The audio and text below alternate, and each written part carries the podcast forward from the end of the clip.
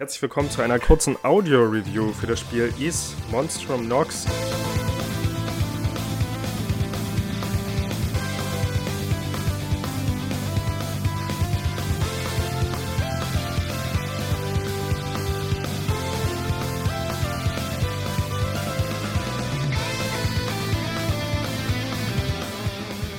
Ich habe jetzt Marcel mit ins Boot geholt, auch wenn er das Spiel nicht gehört hat, damit ich jemanden habe, dem ich, äh, nicht gehört hat.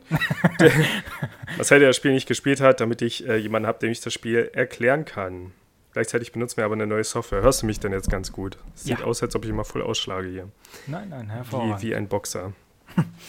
okay, ähm, genau. Also East Mon Monstrum Nox heißt das Spiel, ist äh, jetzt auf allen Konsolen und der Switch und so weiter raus. Und ich wollte schon immer mal einen Teil der East-Reihe spielen. Beziehungsweise ich habe mal eingespielt, das war Oath to Fergana, glaube ich, oder so, was irgendwie, also wirklich vor vielen Generationen rauskam.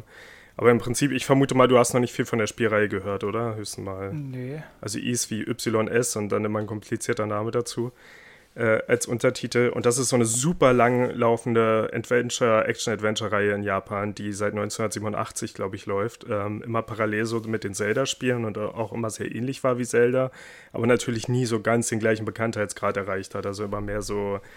Ähm, ja, immer mehr so ein, so ein Geheimtipp irgendwie war. Aber ich habe immer viel Gutes über die Spiele gehört und da ich auch ein großer Zelda-Fan bin, wollte ich die halt auch mal ausprobieren bei, bei der Is-Reihe ist es halt nur so, dass nicht viel mit Rätseln ist, sondern es ist für gewöhnlich Zelda, aber nur der Action-Anteil. Also viele Gegner bekämpfen, so Dungeons mit vielen Gegnern und dann Endgegner hinterher und so und dann so leichte Elemente, wo man mal gucken muss, wie man vorwärts kommt.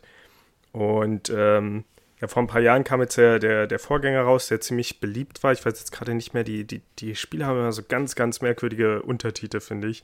Also Monster from Nox ist da tatsächlich noch der, normalste von den ganzen. Der letzte hieß Lacrimosa of Dana, was irgendwie nicht viel Sinn ergibt. Und, und ja, wie gesagt, The Oath in Felgana und The, the Ark of Napishitim und ja, ganz merkwürdige Namen, aber es sind im Prinzip einfach so Fantasy-Action-Adventures. Äh, am Anfang noch Top-Down, dann mit so leichter 3D-Grafik und jetzt halt in voll 3D und so relativ schlichter, würde ich sagen, relativ schlichter Anime-Grafik. Also ich vergleiche es immer so mit so ähm, A oder Double A japanischen Spielen. Da gibt es ja so viele Japano-RPGs und so auch, die oft sehr gute Reviews bekommen und äh, meist auch ganz gute Spiele sind, aber immer so eher niedrige Produktionsqualität haben und immer so ein bisschen wirken wie so aus, aus dem ähm, Anime-Gesichter-Generator erschaffen und so. Und ja, die, das, dieses Spiel ist jetzt relativ ähnlich, wobei ich sagen muss, dass es schon ein paar ganz coole Charakterdesigns gibt. Ähm, aber im Prinzip, ich habe ein bisschen mehr Zelda tatsächlich erwartet, so für mein erstes richtiges East-Spiel. Stattdessen hat es irgendwie so ein ganz eigenes Konzept. Ähm, man spielt immer äh, die gleiche Hauptfigur. Das ist so ein äh, rothaariger junger Mann, der natürlich stumm ist, ähnlich wie Link. Ähm, aber ja, man gibt für ihn dann immer mal wieder so Antworten, was jetzt bei Zelda meist nicht der Fall ist. Also so, man ist schon ein bisschen mehr äh, in die in die Dialoge involviert und der kommt in so einer Stadt an, die irgendwie so eine Art Gefängnisstadt ist wird direkt für irgendein früheres Verbrechen in Anführungsstrichen äh, ins Gefängnis geworfen und das Erste, was man macht, ist von dort zu entkommen.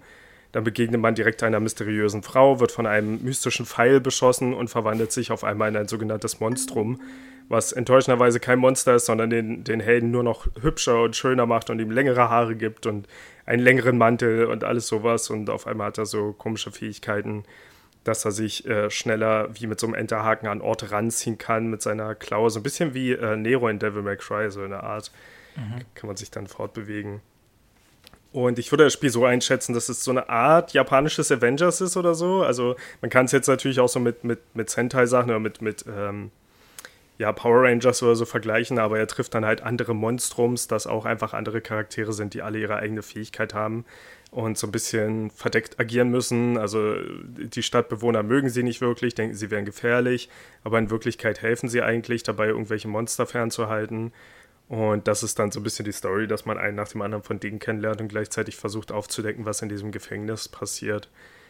Und ich fand es ein bisschen gewöhnungsbedürftig, weil die Story halt so wirr ist am Anfang. Also es passiert einfach so viel. Es kommt direkt im Gefängnis, wird man verhört und es kommt direkt so ein paar Anspielungen äh, auf, auf frühere Spiele, was er alles so in seinen Abenteuern gemacht hat, aber eigentlich immer nur so als kleine Sidegags. Ähm, hat mich sehr an den Anfang von Witcher 2 erinnert, was auch in so einem Gefängnis anfängt. Geralt wird direkt erstmal ausgefragt zu den Ereignissen des Spiels davor, damit man so die Entscheidung übernehmen kann.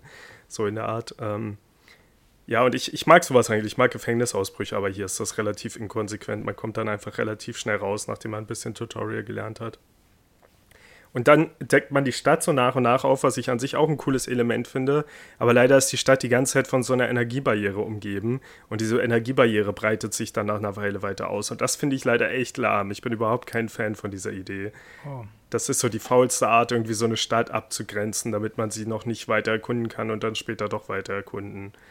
Also ich mag es halt lieber, wenn man wirklich durch die Fähigkeiten dann vorwärts kommt. Und das Komische ist, sowas gibt es wirklich. Man hat halt diese, man schaltet dann relativ schnell im Spiel frei, dass man diese Fähigkeiten, diese, wie gesagt, diese Art Nero-Enterhaken-Fähigkeiten, dass man so ganz schnell auf Dächer springen kann und so, äh, schaltet man relativ bald frei, dass man sich damit frei durch die Stadt bewegen kann und auch auf Dächer kommt. Und sobald man dann seinen ersten Companion kennenlernt, was so ein kleines Mädchen ist, ähm, was sich dann, wenn sie sich verwandelt, in so ein etwas größeres Katzenmädchen verwandelt, sie kann zum Beispiel Wände waagerecht hoch, äh, senkrecht hochlaufen was cool ist, so könnte man ja die Stadt wirklich überqueren, aber trotzdem ist das, was einen davon abhält, eigentlich die ganze Zeit diese Energiebarriere und das ist irgendwie, äh, finde ich nicht so cool und die Stadt wirkt auch so ein bisschen generisch und irgendwie nicht so spannend, aber trotzdem muss man sagen, dass das Spiel so ähm, immer mehr Elemente hinzufügt, auch wenn es einige Spielstunden dauert, bis sie dazukommen. Aber man hat da eine Bar, die man managen kann und da bekommt man Nebenmissionen und mehr Charaktere, mit denen, denen man reden kann. Und dann lernt man natürlich noch weitere von diesen Nebencharakteren kennen. Das ist nur, am Anfang hat man halt wirklich nichts weiter als diese sehr blanke Stadt, von dem bisschen, was man betreten kann und dann läuft man da drin halt rum und ab und zu sind da so Energiesäulen und wenn man die betritt, kämpft man kurz gegen Gegner. Dann gibt es immer so größere Ereignisse, die man dann auch später nochmal wiederholen kann, wo man so ein Kristall gegen Monster beschützen muss. Aber es ist irgendwie, keine Ahnung, ich habe mir so ein bisschen andere Sachen angeguckt das Spiel wird sehr gelobt, so wie die meisten Teile in der Reihe und auch der letzte Teil und ich kann es verstehen, weil die Kämpfe an sich sind zwar nicht super komplex, aber machen Spaß und die Dialoge und Charaktere und so machen eigentlich schon Spaß und es ist alles so ein bisschen, also ist alles schon trotzdem liebevoll gemacht, auch wenn ich, wie gesagt, so die Umgebung zumindest ein bisschen äh, nichtssagend finde. Aber es ist irgendwie so viele Elemente einfach zusammengewürfelt. Und vielleicht liegt es daran, dass ich, also dass die, die, die Entwickler vielleicht versucht haben, etwas Neues mit der Reihe zu machen. Und ich halt erwartet habe, irgendwie so, so ein Zelda-Feeling zu bekommen, das ich nicht wirklich habe in dem Spiel. Daran könnte es natürlich liegen, aber ja, es kommt irgendwie, so mit jedem neuen Kapitel wird auf einmal so ein neues Element auf einen äh, geworfen und ja, dann hat man halt dieses ansonsten sehr klassische RPG, wo man nebenbei so Nebenquest löst und immer mal wieder Kämpfe hat und wir Nebenquest lösen, wie er Kämpfe hat. Aber ich glaube, ähm, hier ist es so ein Fall, wo so die Elemente alle ziemlich cool sind und mir die Summe der Elemente in dem Fall nicht ganz so gut gefällt. Aber ja, ich würde sagen, so, also es ist schon ein ganz gutes Spiel, das man trotzdem empfehlen kann. Man sollte jetzt nur nicht irgendwie das Beste erwarten, was das Genre zu bieten hat. Okay. Ja. Und sonst von der Spielzeit ähm, auch, denke ich mal, so was wie ein Japaner-RPG, also schon einige ähm, mhm. Stunden Aufwand nötig, oder? Ich war überrascht. Ich dachte am Anfang, weil man nur in dieser einen Stadt ist, dass es doch relativ schnell dann wieder um sein würde. Aber als ich dann so gemerkt habe, wie lange es gedauert hat, bis ich überhaupt den ersten Begleiter bekommen habe und mhm. wie viel es von denen noch gibt. ähm, also es ist jetzt kein Massi nicht wie ein massives RPG, das irgendwie hunderte Stunden dauert. Ich würde es eher so in die 40 okay. Stunden oder so einreihen. Und es gibt natürlich noch viele Nebensachen, die man auch machen kann und so. Ähm, ja, das, das trifft es wahrscheinlich am besten. Es gibt trotzdem ein paar Story-Elemente, die ganz spannend sind. So, es gibt, dass man dann halt so nach dem ersten großen Abschnitt, dass man dann auf einmal so eine Zwischensequenz bekommt, wo etwas enthüllt wird, das man in dem Moment noch nicht so erwartet hat und dann aber wieder einige Spielstunden warten muss, bis man versteht, warum das gerade so ist. Und das gefällt mir ganz gut. Aber ich glaube, wir hatten in irgendeiner Superhelden-Diskussion mal darüber geredet. Ich bin persönlich irgendwie ich finde es immer sehr wichtig, wie ein Superheld entsteht, damit ich den Superhelden irgendwie so nachvollziehen kann. Und es gibt halt so Helden, die reißen die Macht irgendwie an sich. Ich glaube, ich hatte es mal bei Captain America so ein bisschen kritisiert, weil er halt so ein schwächlicher Charakter ist, der sich, äh, beziehungsweise so einen schwächlichen Körper hat und sich dann in Maschinen stecken lässt, um einen stärkeren Körper zu bekommen.